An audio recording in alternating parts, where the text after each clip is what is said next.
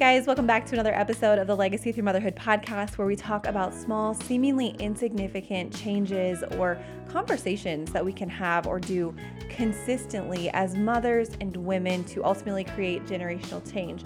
And today's conversation that I want to have with you has an end goal, really, of just awareness and to get your wheels turning. And I hope it spurs on conversation either within this community or in your own community and the conversation we're going to have today is about the 12 different types of privilege that someone could have. And typically, you guys know this, the more privilege someone has, the more power they have in society and more power they have over their own life and their own choices. My husband and I actually just had this conversation that I'm about to have with you guys on our way to Tennessee this past week. We went to a water park for like five days. If you don't know me or this is your first time listening, I have a two, four, six, eight, actually two, five, six, eight year old boys, and one on the way due in less than 12 weeks. So it's kind of our like little getaway before the baby comes, and we're getting ready to move. So, anyways, we had like five hours of drive time. So my husband and I actually had this exact conversation, and it was just really, really good. And it brought a lot of awareness. And so my hope is that it does the same for you. And sidebar, listeners, I have been really honing in on choices and what that even means. And I've kind of become somewhat obsessed with choices. And you might be thinking, like, what do you mean? I don't understand. I don't know. How could somebody hone in on or be obsessed with choices? It seems very simple. It's actually very complex, the choices that people have. And I've become really interested in this word because a response I hear to a million different things or that I see on social media social media a million different times is well, they made the choice to X, right? Fill in the blank. Or they need to make a different choice. Or poor choices have consequences. Or whatever else, right? Like it just comes down to this sense of this person made this choice. That is why. This is solely why the outcome is X. Okay. And I just think it's more complicated than that. And I've really been diving into what this looks like and what this means because what I've learned is is that making good choices is different from having good choices. And I'll say that again. I have learned that making good choices is different from having good choices. Right? And not everyone has the same level or caliber caliber of choices or quantity of choices or whatever else. And some people have decisions to make with only two poor choices. So, anyways, we're going to actually dive more into that conversation around choices and what I've learned, what I've been thinking through, or whatever next week as we continue to talk about things that I hope just spark conversations. Like I said, either within this community or your people that you are around. So tune in next week if you want to hear me talk more about this topic. But let's get back to the 12 different types of privilege. And I'm actually going to be posting a visual of this privilege wheel tomorrow on social media. But if you are like following along right now and want to see easier as, as I talk through this, if you just Google circle of privilege, it will pop up. It's like the first or second picture there. If you are not in a place where you can see this, um, that's okay. I will try to explain this the best way that I can. And so, to, to make it simple, basically, there are 12 different types of privilege that somebody can have. And within each type, there are kind of three different levels. There is a level of power, there's a level that's kind of the middle of the road, and then ultimately, there is a level that is marginalized. So I'm just gonna call one, two, and three. Number one is gonna be the power level of power. Number two is going to be in the middle. And then ultimately, the third thing that I say will be what is considered the most marginalized. So let's just start with skin color because I think that is just the most obvious. That's the one that I think when people talk about the word privilege, it immediately goes to skin color. And so let's just start there to make it simple. So, skin color is one of the types of privilege that somebody can have. And so, number one, who has the most power would be if your skin is white. And I will say that this this probably could be a global thing, but I think that it's more um, it's definitely more tailored for the United States. So if you are listening from outside of the U.S., welcome. I love I love seeing you guys all pop up on my on my uh, analytics and stuff. But this is um, still going to be pertaining to you, but this specific wheel that I'm talking about is probably more um, tailored toward the U.S. Anyways, so skin color first um, type of privilege. And the one who has the most power is if your skin color is white. Kind of middle of the road, level two, if you have different shades of skin. And then ultimately, the most marginalized is the dark skin color. Okay, so that's kind of how it works. So the second love, uh, type of privilege is citizenship.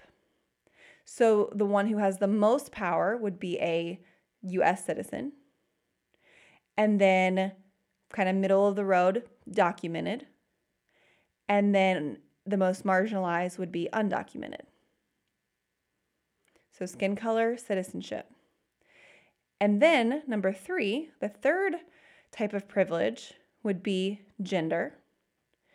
So, in the most, I'm just going to say level one, two, and three. Okay. So, level one is always going to be the one with the most power. Level three is always going to be the one with the most um, or that is the most marginalized. That'll make it easier. so, level one would be a cisgender man, has the most power. Level two would be a cisgender woman. And then level three would be trans, intersex, or non binary. Okay, so we have skin color, citizenship, gender. Number four, the fourth type of privilege is language. So if you are like fluent English, it is your first language, you are in a position of power. Second level would be learned English, so English as a second language. And then ultimately, the most marginalized would be non English speaking and monolingual. That is obviously something other than English. So we have skin color, citizenship, gender, language. And then the fifth one is wealth. So in the position of power, it would be if you are rich. Kind of the second level would be if you're middle class, and ultimately the most marginalized is if you are poor. So, skin color, citizenship, gender, language, wealth. And then housing is the next privilege. So, in the position of most power is someone who owns property. Next level would be sheltered or renting property. And then ultimately, the most marginalized would be homeless. So we have skin color, citizenship, gender, language, wealth, and housing. The next type of privilege would be body size. And I'm sure this changes like as um, beauty standards change. But the person that is in the most power would be someone who is slim, good looking, whatever, um, as far as like beauty standards go. Then the next level would just be average build, average looks. And then the most marginalized would be large and someone who maybe does not align with the um, the beauty standards of today. So we have skin color, we have citizenship, we have gender, we have language, wealth, housing, and body size and or looks.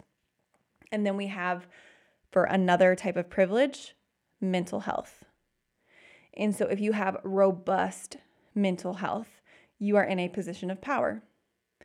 Then after that, if you are mostly stable, you're kind of in the middle of the road. Or if you have a very vulnerable mental health, then you are the most marginalized. So, and guys, just bear with me because I'm not, this is just to take a second to do, but I'm almost finished. So, we have skin color, citizenship, gender, language, wealth, housing, body size or looks, and then mental health. And so, number nine out of the 12 is neurodiversity. So, if you are neurotypical, then you are in a position of power. If you have some neurodivergence, then you are kind of in that middle of the road. And then if you have a significant neurodivergence, then you are within that marginalized community. So I probably don't have to repeat this every time, but I've already done it.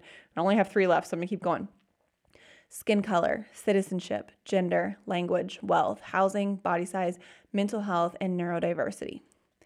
And then for number 10, level of privilege or type of privilege is your sexuality. If you are a heterosexual in this culture, you have the most power. And then middle of the road would be gay men. And then outside of that, lesbian, bi, pan, asexual. Okay, so let me repeat this again. Types of privilege, skin color, citizenship, gender, language, wealth, housing, body size, mental health, neurodiversity, and sexuality. Two more. The next one, number 11, for the type of privilege is ability. So you are in a position of power if you are in com- if you have a complete abled able body. Okay? Kind of middle of the road if you have some type of disability and then then ultimately marginalized if you have a significant disability. So let me go through that one more time. We have one left. So, types of privilege, skin color, citizenship, gender, language, wealth, housing, body size, mental health, neurodiversity, sexuality, and ability. And for number 12, the 12th type of privilege is formal education. So, you are in the you have the most power if you have a post-secondary degree or higher. Middle of the road if you have a high school education. And then ultimately the most marginalized if you have an elementary education. So let me just name the 12 types of privilege one more time and I actually think this is good. I think this is good because the more times we hear it, right, the more time the more we can hopefully just kind of like internalize it, think about it, think through it just in general. So, number 1, skin color. Then citizenship, gender, language, wealth, housing, body size, mental health, neurodiversity, sexuality, ability, and ultimately formal education. And I love this wheel of power or privilege, I guess, because I think we hear about white privilege a lot, and that clearly deserves a lot of space, especially right now. But that isn't the only thing that is kind of widening a gap between quality of life or income levels or wealth building or job opportunities or mental health or a variety of other things. Hey guys, I wanted to just take a quick pause and tell you about a friend's amazing, amazing workshop that I want you to be a part of. And if you have been around for a while with this podcast, you guys know that in 74 episodes, I have never done this.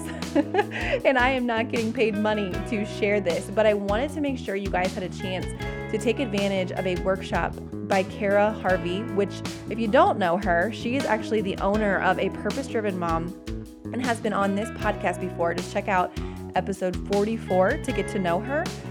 But you guys, she is hosting a workshop called How to Find Time to Take Massive Action on Your Goals Without the Overwhelm. And when I tell you she is like a productivity guru, I'm not lying. and by the end of this free workshop, you are going to be able to take massive action on your goals and completely ditch the overwhelm that comes with feeling like you have to juggle all the things all the time and know how to create a roadmap. This is the hardest part, I think, right? It's one thing to create a goal, it's another thing to know how to create an actual roadmap for your goals that you can also fit into your busy mom life. And then ultimately, just stop getting thrown off course when life throws you curveballs. Kids get sick, you know, whatever the heck. or just more and more things get tossed on your to do list. And this workshop is available for free and on demand. And just for attending, Kara is going to give you guys a free weekly planning checklist and a Trello board because she's amazing like that. And you guys, I have this. I have the free weekly planning checklist and the Trello, Trello board that she provides, and it's amazing. So to grab your ticket, go to www.apurposedrivenmom.com slash Steph, S-T-E-P-H. www.apurposedrivenmom.com slash Steph. Also, make sure to connect with Kara on Instagram at a purpose driven mom. And she actually has a podcast by the same name. And I will link to all of her stuff and all of these links in my show notes. But one last time to register for her workshop, go to www.apurposedrivenmom.com slash Steph.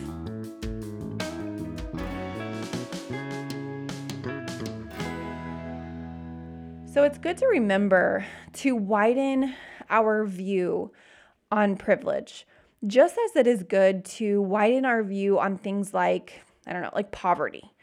When I say someone is experiencing poverty, what immediately comes to your mind? most likely it is absolute poverty or material poverty. Someone who is broke, possibly homeless, depending on food banks and other resources to make just to meet their like basic needs. But the truth is, you guys, is that material or absolute poverty is poverty, sure. Absolutely. But there are many types of poverty, right? There is relational poverty, where there's a lack of support system. There's generational poverty where people typically don't have the tools or know-how or mentorship to change, you know, their socioeconomic status. We actually talk about this specifically, generational poverty, a lot on the podcast. There is situational poverty. We kind of, I mean, there are people I'm sure that have just went through that. I mean, think about uh, situational poverty is kind of exactly like it sounds. It's situational. So think about with COVID right? If you had job loss or there was a housing crisis or, you know, whatever else, like that could put you in this situational poverty. There's relative poverty. That's another type of poverty where basically you're living in a place where you don't have access to the same opportunities that the people around you do. Like, so for example, um, to put it like, I don't know, to oversimplify it, you're like the poorest person in your community. Like maybe everyone else is doing vacation, has new clothes, maybe they have a parent home to help with homework in the evenings, or uh, even a parent with an education, and you just don't have those things. That is relative poverty because if you live around people that do have all of those things, you're going to experience some kind of lack, right? Because we're human and we compare. Then there's absolute poverty. That's the material poverty, you know, where basic needs are barely being met. There is urban poverty, where populations are really dense and typically the quality of education and healthcare, you know, aren't able to be obtained. And then there is rural poverty, where there may be a lack of jobs, less support for people who have disabilities or other services, less mentorships, you know, whatever else. And if you are in the US, think of like Appalachia, if you think about uh, rural poverty. And if you have not seen the movie Hillbilly Elegy, you totally should because it paints this perfect picture of rural poverty and the difficulties of changing your familial narrative. It has kind of the rural poverty and the generational poverty wrapped up in that movie. It's really, really powerful. Anyways, if you don't know me, you guys, I have a huge heart for missions and people and with that, I feel like comes a huge responsibility to learn how to actually support people. Another resource I love is Poverty Inc. on I think it's on Netflix. And it really talks about how people, you know, from first world countries will go to third world countries and just dump a ton of resources into that community, but that it actually turns out to be super detrimental because, you know, if you drop off a thousand shoes, then the local shoemakers can't make a dollar anymore or you know whatever their form of currency is. In this this poverty inc. it really hypes on the fact that countries and communities will only ever be able to build and stand on their own two feet from trade within their community not aid right? Trade is going to get people to stand on their own two feet not aid. You can't just give people things. there has to be there it has to be driven within their own community. And I think it's important to remember that just because you know, absolute or material poverty is what we talk about most often. It's not the only piece of the puzzle. Like if you took someone in absolute poverty and you give them a mansion, but they still have relational poverty and or generational, you know, mindset of poverty, you're really not helping that much. you're really not helping that much. But it's the same with privilege. Like, yes, in this climate, white privilege is the topic of conversation as it should be. But alongside that conversation, we need to also be opening up the conversation of how else people are being marginalized or how certain aspects of people's humanness is playing a part in the life that they are living and the choices they are making. And I really, I'm not really going to go here. This is not really what this podcast episode is about. It really is just about opening your eyes to different types of privilege and poverty, apparently, since I just went into that. But, you know, I really struggled to be, um, I don't even know what the word is. Political is not the right word, but whatever, on social media because I just don't think that when we begin to talk about things as vast as privilege or mental health or poverty or what whatever, right? That like one paragraph and a graphic can ever say what actually needs to be said. Like it's all too intricate. There is so much at play and you know, I will sit and have conversations all day long, face to face, over my DMs, like Voxer, I love having these conversations. It's not that I am unwilling to have these conversations. I love to hear different, you know, perspectives and stories and whatever else. And it just, it all matters to me, right? Like stories matter. And I feel like I'm not to get on a soapbox, soapbox, but you know, social media right now, my dog's going crazy. So sorry, guys. Um, but social media right now, you know, it's like people just get up on their high horse behind their keyboard and like type some kind of one size fits all comment. And I'm just like, I struggle. I really struggle because stories matter to me, you know? And I actually just taught a class on generational trauma and how trauma is passed down genetically. And you know, you could have PTSD or anxiety and depression about something because a trauma gene is turned on in you from something that happened to your great grandmother. Like something you never experienced firsthand can have physical effects on you because you have a specific gene turned on. It's called the epigenetics of trauma. It's really really interesting. If you it there's actually a book. It's called It Didn't Start with You. Um, go get that on Audible or whatever. It's actually a really easy read. Super super interesting. But you know, you could have, like I said, this PTSD, anxiety, depression, whatever, about something, number one, you never experienced firsthand, but number two, potentially something you never even knew freaking happened. You could be having uh, physical responses in your body to, or struggle with, or whatever. So when you take into account all the different types of privilege and poverty and mental health and trauma markers turned on that link up to three to four generations, you guys, it is just impossible. Well, it's not. I mean, it's not, I guess it's not completely impossible. Some things are absolutely black and white. Let's just you know, call a spade a spade. Like you got to call evil evil. like that's required, I feel like. But that's not what I'm talking about in this episode. The goal of this episode, again, is just to spark conversation and just expand our thinking that not everything is so freaking black and white. And I feel like that's where social media goes. And it's just, I feel like we're just, I don't even, I don't even know what the word is, you guys. I feel like we're just not sitting down in front of people anymore. Like we lose, we lose, we're losing something and it it just it stresses me out to be honest. Because if we're talking about let's say you know i don't if you're making the comment like they need to make better choices.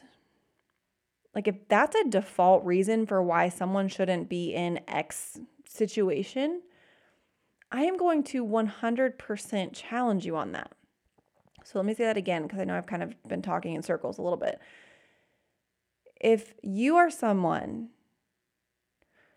that often defaults to saying, well, they just need to make better choices, or they shouldn't have made that choice, or whatever else. And that's just a default thing that you or whoever, who freaking knows, right? Whenever we default to that type of um, comment for anything, I am going to challenge you on that 100% of the time. And actually, here's kind of like a mix of conversations that I've had with people. So it got brought up about how, in some conversation, I can't even remember who it was, but it got brought up about how the stimulus check was coming out and unemployment checks are high right now or whatever, and they're comfortable enough for someone to not go back to work. And because of that, the system's just really jacked up. Like it's, you know, there's so many jobs and and people are just sitting at home collecting their stimulus, basically was kind of the posture of this comment.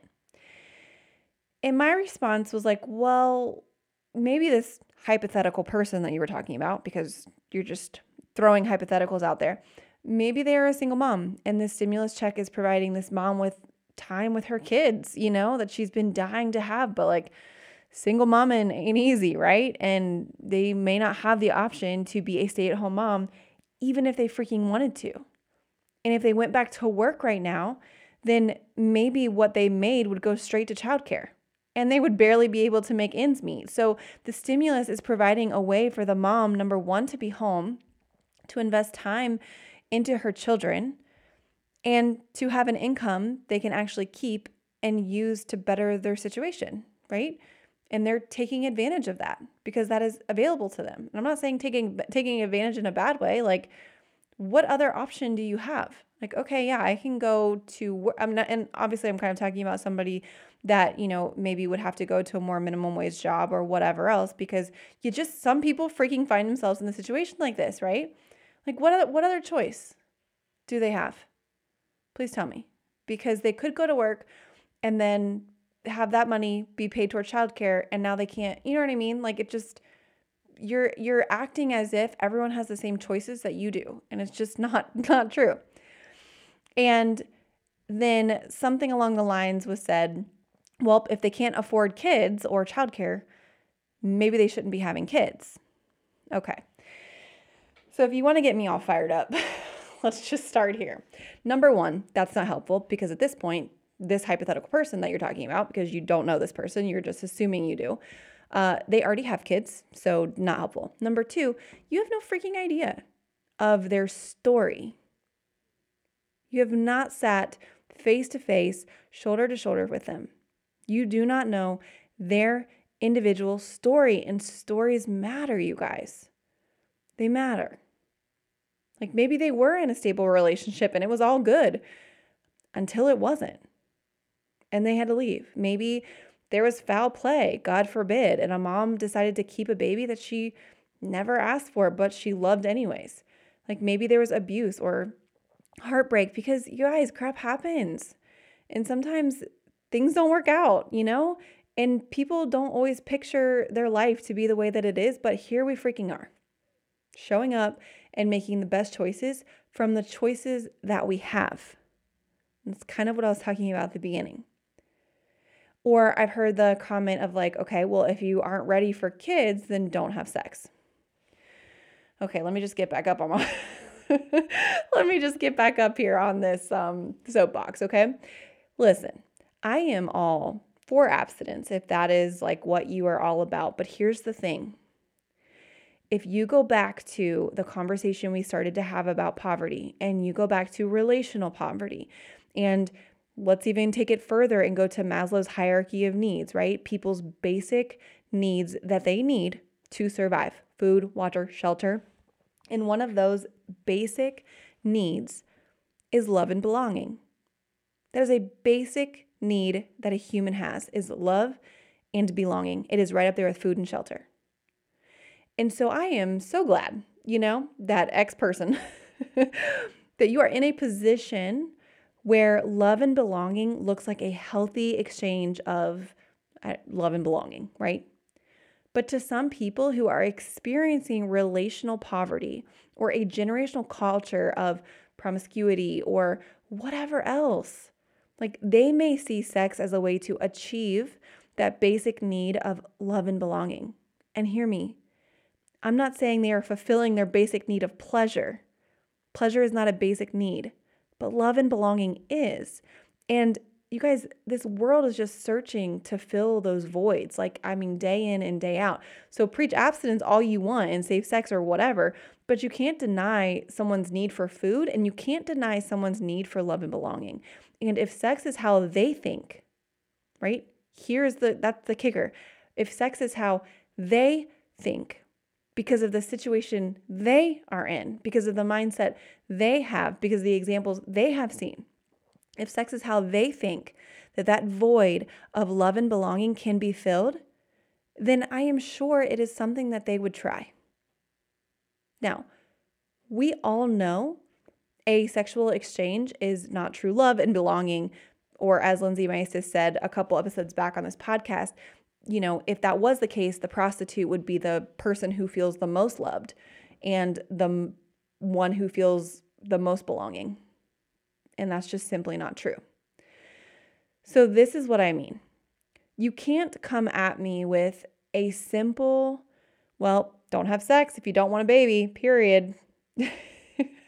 and expect me not to A, get pretty heated, and two, expect me not to challenge that. And you guys, I'm not saying personal responsibility doesn't exist. Like one of the core pillars of this business and this podcast is extreme ownership for where we are. Like that is something I talk about all the time because when we take extreme ownership of where we are, that means we have the solution, right? That means we have the power to change ourselves and we're not leaving that in someone else's hands. But I am saying that I'm sick of people sitting, you know, like I was saying, behind their computer saying something that sounds good as they freaking type it out. Like, because sure, if you don't want a baby, don't have sex. Easy peasy. That's how that happens. Although I will tell you, I will tell you that when I was a teacher, I had high school students that did not realize there was a correlation between sex and a baby. You guys, these were 17 year olds. Like, they just didn't quite, they kind of got it, they didn't really get it. So there's also a whole education there. And my mom and I are, we work with a nonprofit called Days for Girls where we uh, supply uh, hygiene kits, personal hygiene kits to girls in Kenya. And there again there there can also be a lack of education there's so many people who don't understand that there is a correlation between your period and pregnancy and your body and hormones and all of these things. So you are assuming that people just have the same education that you do right? So when you say don't have sex if you don't want a baby that sounds logical to you and it is. But you aren't taking into account individual stories and experiences. So if you aren't sitting down face to face with others and recognizing that they have a story and they have some privileges and they might be marginalized in some areas and they have strengths and they have deficits and you know probably some kind of poverty somewhere in their life or own struggles and trauma then I'm just not super interested in what anyone's one size fits all comment is. Right? And this is different from what I was talking about earlier, like you got to call evil evil and good good, right? Like there's a line there.